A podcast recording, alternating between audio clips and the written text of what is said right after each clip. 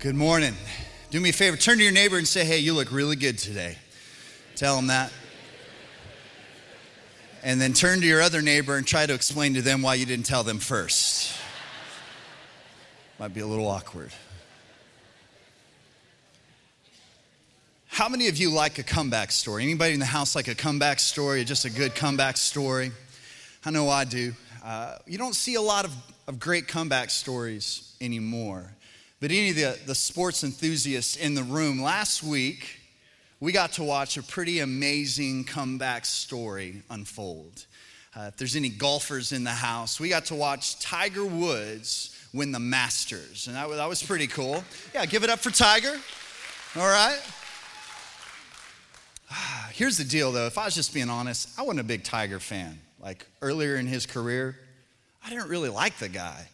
Uh, I mean, he was beating like guys like Phil Mickelson. I like those guys. Like I, every once in a while, you just see Tiger. I didn't like his attitude. Every once in a while, the camera would catch him cussing on, and I was like, man, this is a game of golf and it's a gentleman's sport and all this. And and uh, but I, I, couldn't. Nobody could say that the guy wasn't amazing. Like he, he was amazing. And then all of a sudden, everything came crashing around him. Like and it was, it was out in public. It was on every news channel. The overhead view of his house, his cars. His wife chased him out with a golf club, okay? Like, your marriage might not be in a good place, but I hope your wife ain't chasing you out of the house with a golf club. And we found out that, man, he'd been living a secret life something that he thought he was going to be able to keep hidden. I don't know, you know, that's the thing about sin is it's so deceitful and it'll, it'll take you way further than you ever wanted to go and, and cost you more than you would ever want to pay. And, and that happened. And all of a sudden, he lost everything. He lost his family. Uh, he lost a lot of money. He, he lost his reputation, his integrity. He lost his ranking for sure. He, he lost everything. He, he lost sponsorships. He, he, and then all of a sudden, now he's just this broken, addicted man. Like all of the notoriety and the fame at that point, I promise you, none of that mattered to him. He was just broken. And then you started hearing, like, maybe he's going to try to come back. And then all the people that were singing his praises when he was doing well in his career, all of a sudden, they're naysayers. Like, ah, he'll never come back. There's no way. There's no way he'll ever even win another tournament. He'll never win a major. There's no way that he can do this. And early on, I mean, it looked like they might have been right. Like, he wasn't playing that great, he wasn't doing that well. I think one of the reasons why we like good comeback stories is we like them even more when there's a lot of haters. You know, when there's a lot of people saying, there's just no way, there's just no way. And I think all of a sudden, when you start hearing that, you start pulling for whoever they're hating on. Like, Oh, maybe they will, though. Maybe they will. And then he did. And then he did. Man, I love a good comeback story. Here's the deal, though. Whether you like golf or hate golf or whatever, like Tiger Woods, don't like him, you may not even know who I'm talking about. But you like a good comeback story. You like a good comeback story. Well, Easter is the greatest comeback story of all time. And we can think about it from the standpoint of what Jesus did, how he came back, but you have to understand it wasn't for him. It's your comeback story. That's the opportunity that we have at Easter.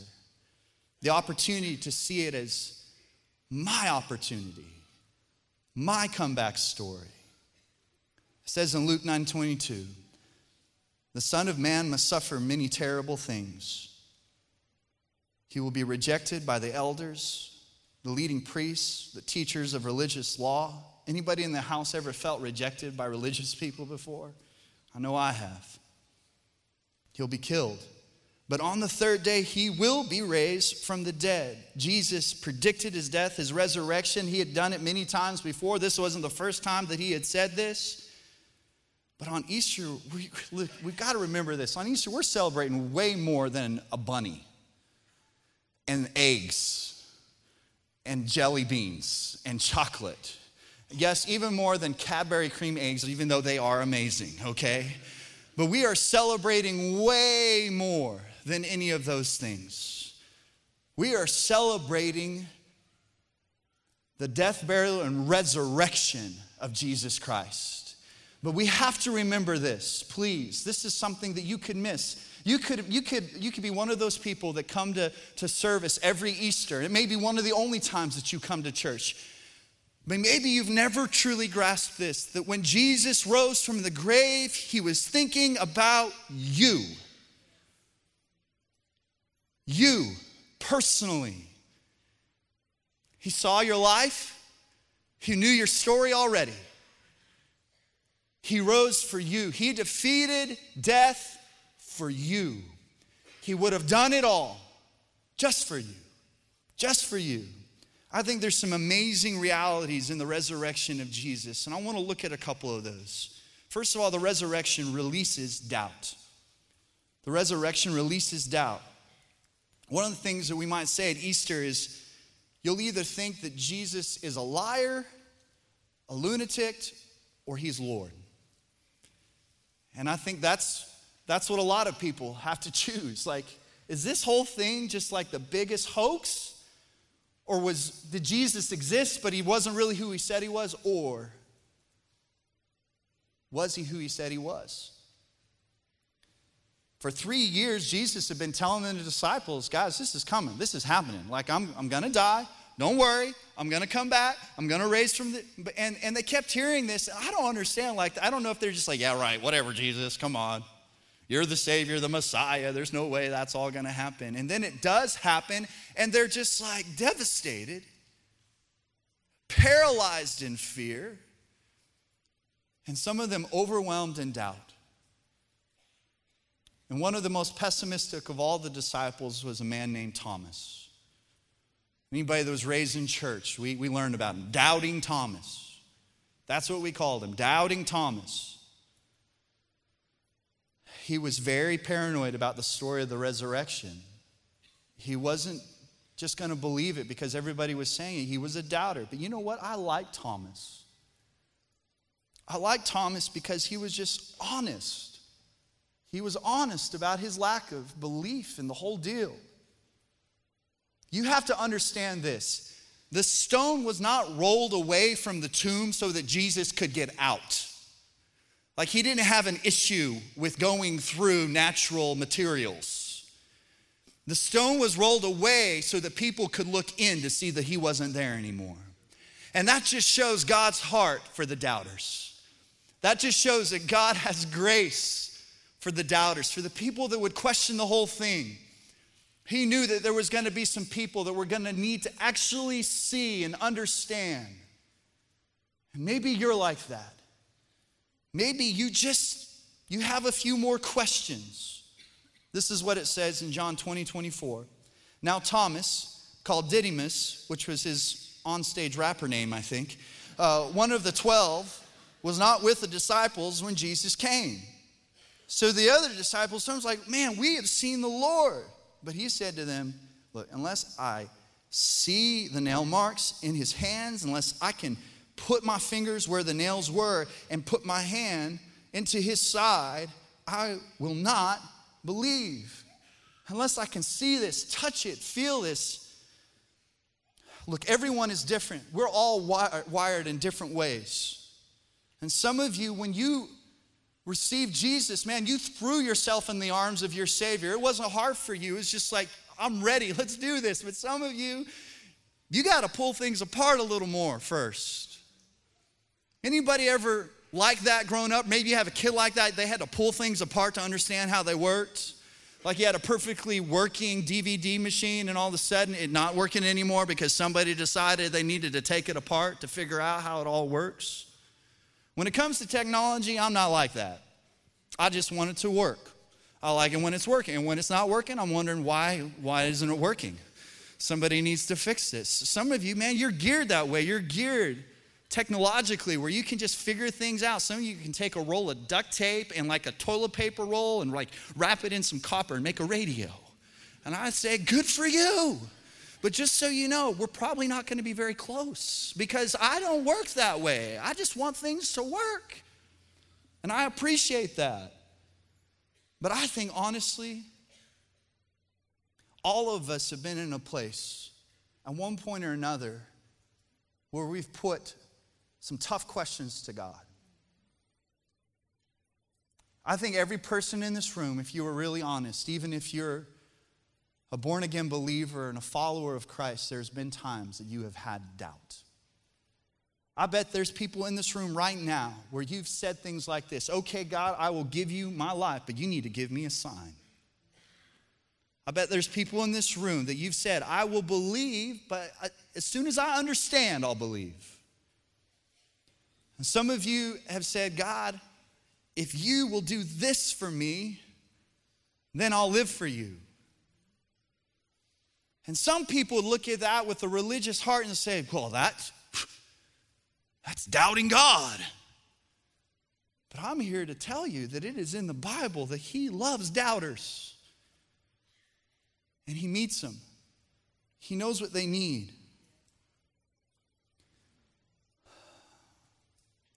I think some of us might have believed that, that Jesus was hurt by Thomas's doubt. But I don't think so. I think Easter is for those who just haven't believed yet. Yet. Yet. In John 20, 26, it says, A week later, his disciples were in the house again, and Thomas was with them. Though the doors were locked and Jesus could, came and stood among them and said, Peace be with you. Then he said to Thomas, Put your finger here. See, he already knew everything that Thomas had said. Like he is, he's doing it verbatim of everything that Thomas said, unless I do this, unless I do this. And so Jesus like, okay, all right, okay. Put your finger here, see my hands. Reach out your hand and put it in my side. I wonder if Jesus was ticklish. Side note. Stop doubting and believe. Now, some of us, when we look at that, you may think, and maybe because of the way you were raised, or maybe because of some mean Sunday school teacher you had, or, or some preacher that just liked to yell and scream at you, you might read that last phrase and think it's a rebuke. You might read it and say, like, well, stop doubting and believe. But it isn't, isn't a rebuke. It's not stop doubting. Hell is hot. No, it's can you now see how much I love you? Can you now see what I did for you? You can stop doubting and believe. And then the rest of this is he says, Thomas said to him, My Lord and my God. Now understand, he had said, My Lord before. He, he'd called Jesus Lord because that was the phrase. That was what you would call somebody that you understood was an authority. But he had never called him God before. I love that. Because what I've noticed in life is sometimes the biggest doubters, when they finally meet with Jesus, they have some of the strongest convictions about the power of God and what God can do. I love that. And that's exactly where some of you are at. You may still be doubting. You, you may still be wanting to pull things apart a little more. And I just want to encourage you God can handle your questions, God can handle your doubt. And He wants to meet with you right where you are and give you exactly what you need. A lot of us are just wired to ask a lot of questions. Anybody remember the why phase of your kids? Like when they were asking a ton of questions just all the time, just incessantly? Just like, why, why, what, why, what, why, why, what? And every once in a while, they might ask like really embarrassing questions. Like when you're in public places in a really loud voice. Like anybody ever have a kid maybe be at the store with you and they're like, hey, daddy, why does that man look like he's pregnant like a mommy? Like they may, they may ask something like that. Maybe one of your kids heard you tell your wife that she's sexy, and they're like, Dad, why? Why? And you're like, Eat your dinner. It's none of your business. Out of all of our kids, the number one question asker is our youngest, Grayson. That girl just wants to be in the know. She's just always asking why. And then she will make statements like she is fully informed about all things. So she'll make statements about things and be completely convinced, and it'll be completely off, completely wrong. Like she'll be over there with our new puppy and have that puppy so wrapped tight up in a blanket, head, everything covered like a burrito. And we're like, baby, I don't think the puppy likes that. And she's like, no, puppies like this. This is good for puppies. We're like, no, you don't know. Every once in a while, though, she'll ask me a question that I'm like, this is great. Like she, I could actually educate her right now. I could actually give her some information. So she could be like, Dad, why is the sky blue? I'm like, baby, the reason why the sky is blue is because blue light is scattering through air molecules up in the atmosphere, and we're seeing blue. And the reason why we're seeing the blue light is because the blue light on all the spectrum of the colors of light on the spectrum, it has the shortest wavelengths. And so that's why we're seeing blue instead of one of the other colors of light as it reflects through the air molecules. And you know what she says after that? Why? and then I'm just like, I don't know nothing. Well, stop asking me. God never is going to get impatient with you asking why. He doesn't mind it. Because he knows that when you're in the place of asking, that's where his spirit works the best. Because it's still open. Some of you are here right now and you are a self proclaimed agnostic, maybe a self proclaimed atheist. But here's the deal you're here. You're here. And I think if you were really, really honest, the reason why you're here is because you're still asking. You're still asking. And I believe that, that Jesus is here to meet with you. Some of you have had incredibly close people to you, people that you love say that there is no God, that they don't believe in God.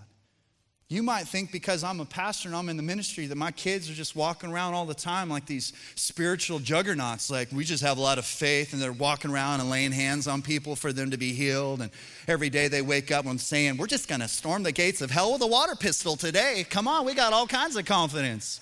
But the truth is this even a couple of my kids have struggled in their faith. They've said some really hurtful things before, usually because we just grounded them away from technology or, or took away a privilege or something like that. And every time we, we discipline our kids, there's always prayer involved. We're always going to wrap it up in prayer. And so we'll say, all right, but we're going to pray now. And one of our kids, a little while back, they said, there is no God. oh. Okay, well, I'm going to talk to God and you can just listen. And the reason why they say is because they're trying to hurt us, because their feelings are hurt, because they just got disciplined. But here's the deal they're young still. And some of you have had grown children that have said the same kinds of things, and it, and it hurts. And you could get anxious, and you could get fearful, and you could be confused. And I just want to encourage you God loves working with doubters. God loves working, and you can trust God. Keep praying, keep believing. But God is going to show up, He's going to reveal Himself to them. I believe that. Another part of the resurrection is it reverses death. It reverses death. And that's important because some of you, you might feel like there's some dead things in your life. You might feel like you used to have a dream, but that dream is dead, and now you're too old and you're not worthy to even have a dream. Maybe you feel like your dream's dead. Maybe you feel like your marriage is dead. Like there's just been way too many ugly, nasty things that have been said, too many knockdown, drag out fights and arguments, too many times that we've fallen asleep at night on opposite ends of the bed, refusing to even look or touch each other. It's just too far gone, it is dead. Or maybe you feel like a relationship with one of your kids is dead because you pushed them too far away or they pushed you too far away. Or maybe you feel like just your soul is dead, like you have no peace no joy, no hope, no confidence whatsoever. Maybe you feel like your character's dead because you messed up, man. You made a huge mistake, and a lot of people know about it. And so there's just no way that you could ever get your name back. There's no way that you could ever get your integrity back. Maybe you feel like just your emotions and your passions are dead, maybe because of loss and heartache. I don't know. But I want to let you know if there is any area of your life that feels dead, you are a prime candidate for the power of God. Because God loves to show up where things are dead and bring them back to life.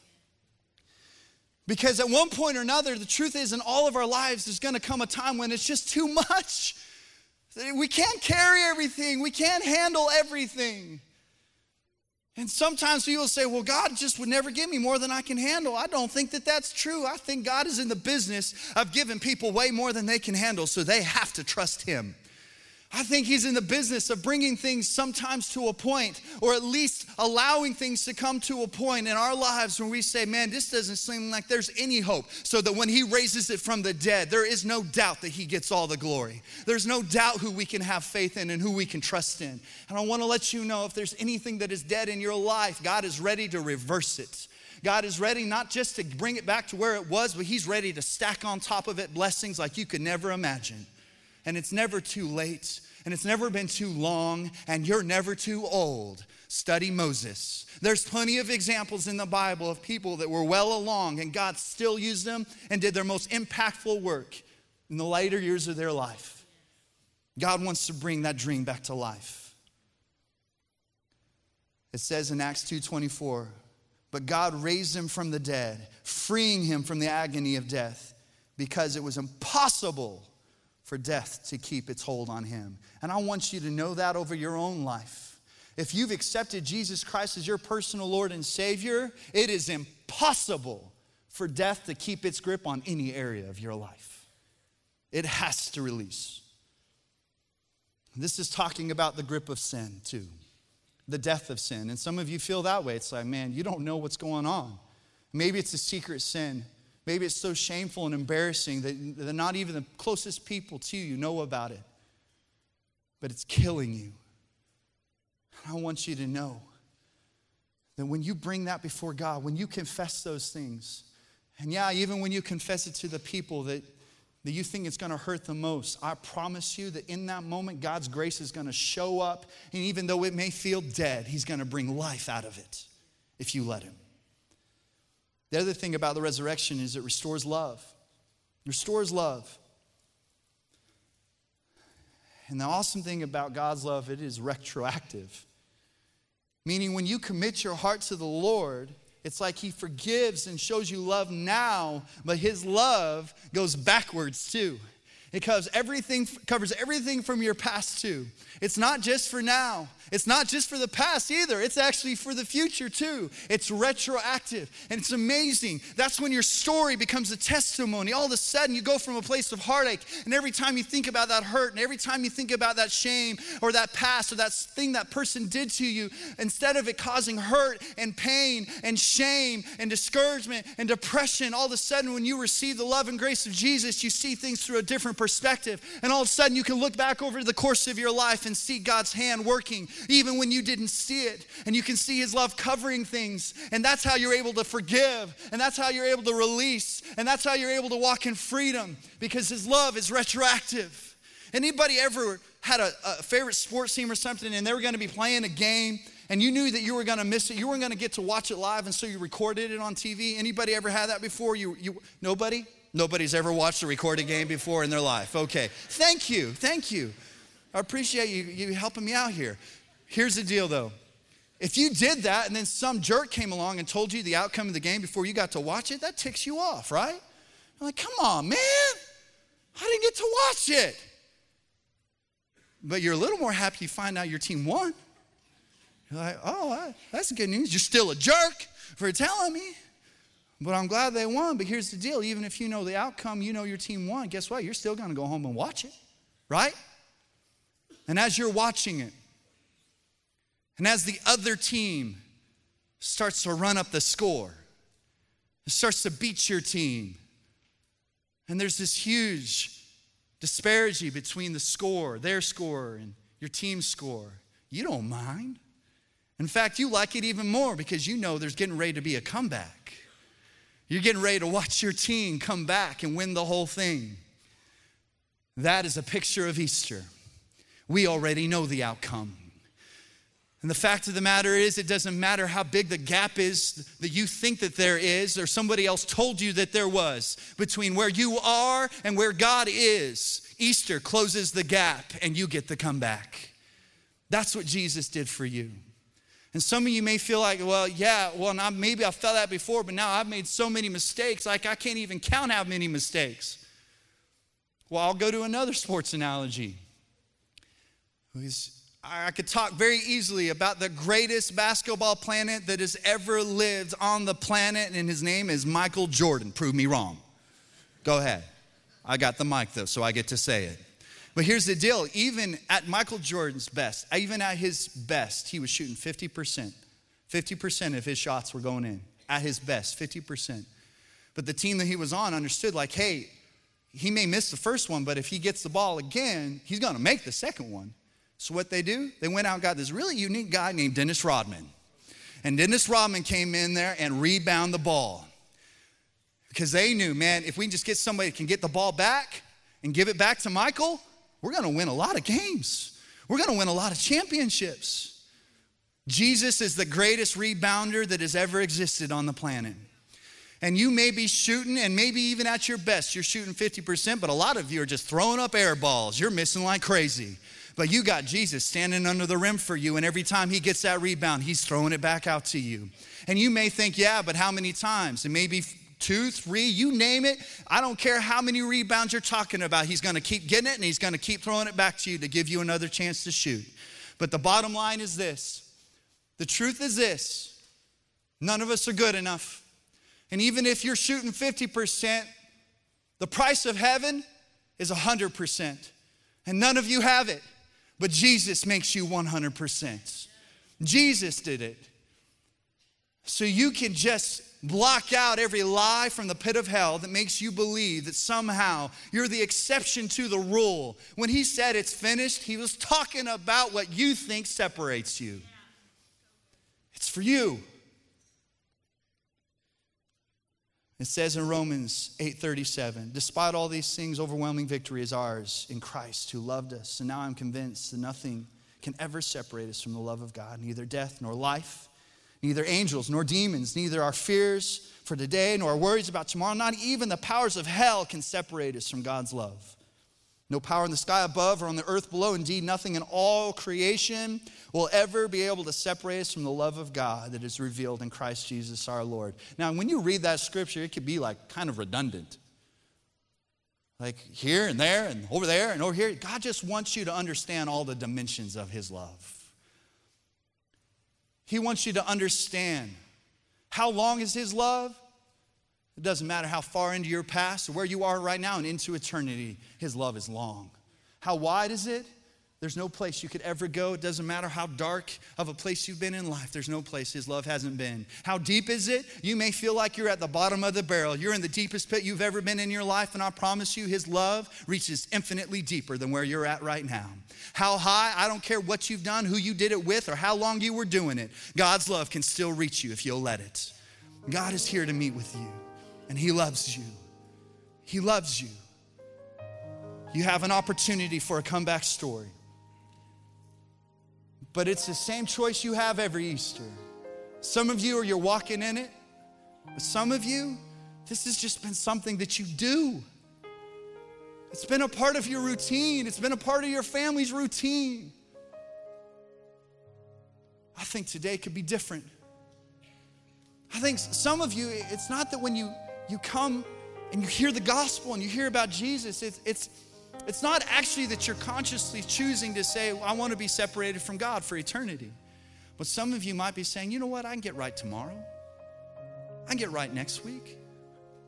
But I say today is the day of your salvation. Please don't go any further, don't go any longer. Let's close our eyes and bow our heads.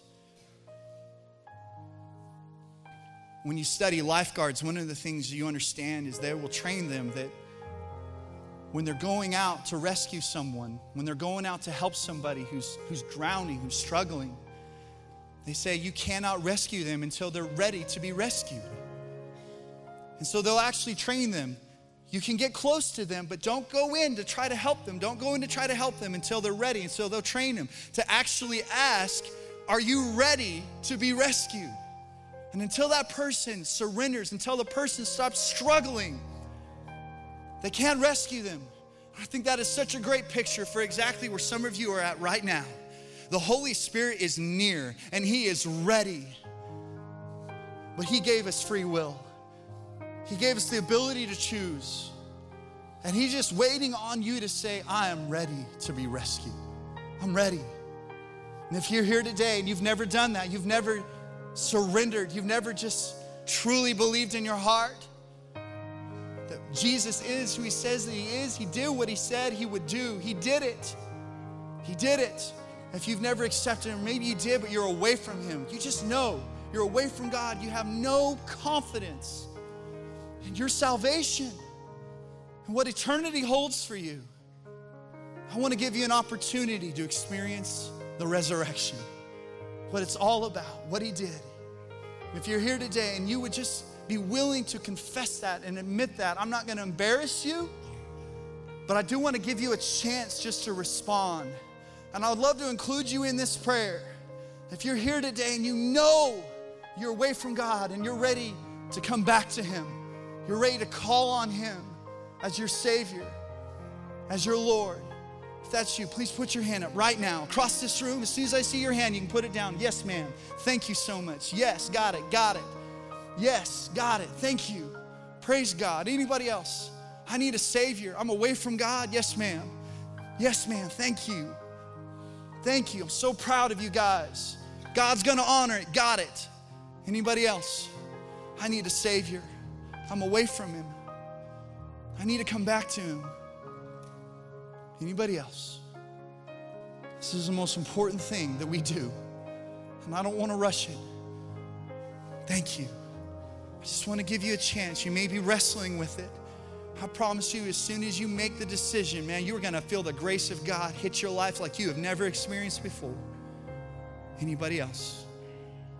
Okay. All right.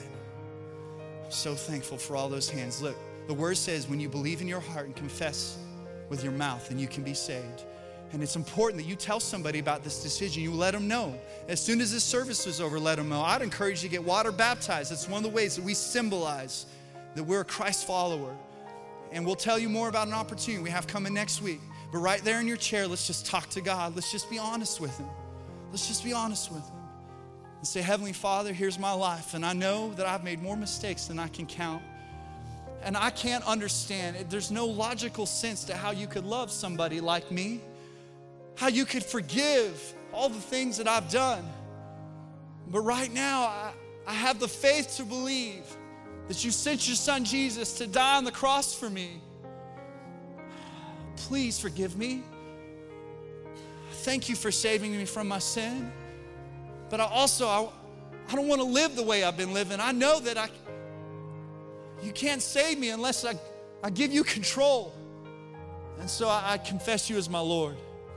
And I want to stop and turn away from living for the world living by my own will, my own power, and I want to start trusting you. So I repent. I repent. Help me, God. Help me. I have some questions still. I don't understand it all, but I, I trust that you're going to help me by your Spirit. Help me to understand your word. Help me to understand my purpose in you. I thank you for that. I also just want to declare something over every person in this room. I want to declare some victory over you. I declare that your family is blessed with God's supernatural wisdom and that you have clear direction for your life. I declare that every stronghold be broken over you because of the power of the cross. I pray that the full awareness of the same power that rose Jesus from the dead dwells inside of you. I declare that everyone in your household is blessed with an obedient heart, with a faithful view, and with favor in their life. I declare that any negative or evil word that has ever been spoken against you is broken and not received in Jesus' name. I declare that you are the head and not the tail, that you are above and not beneath, and that whatever you put your hands to will be blessed in Jesus' name. And I declare that the light of God shines on you like a city on a hill that cannot be hidden. I declare that when the enemy comes against you or your family, that it has to scatter in seven different directions. I declare that the gates of hell cannot prevail against you, and that you are blessed and you're coming in and you're going out, and that victory in Jesus Christ is yours all the days of your life. God, we receive it. We're thankful for it. Help us to, help us to demonstrate it in every area of our lives for your grace, for your glory, and for your kingdom. In Jesus' name, amen. Amen. Let's praise God in this place.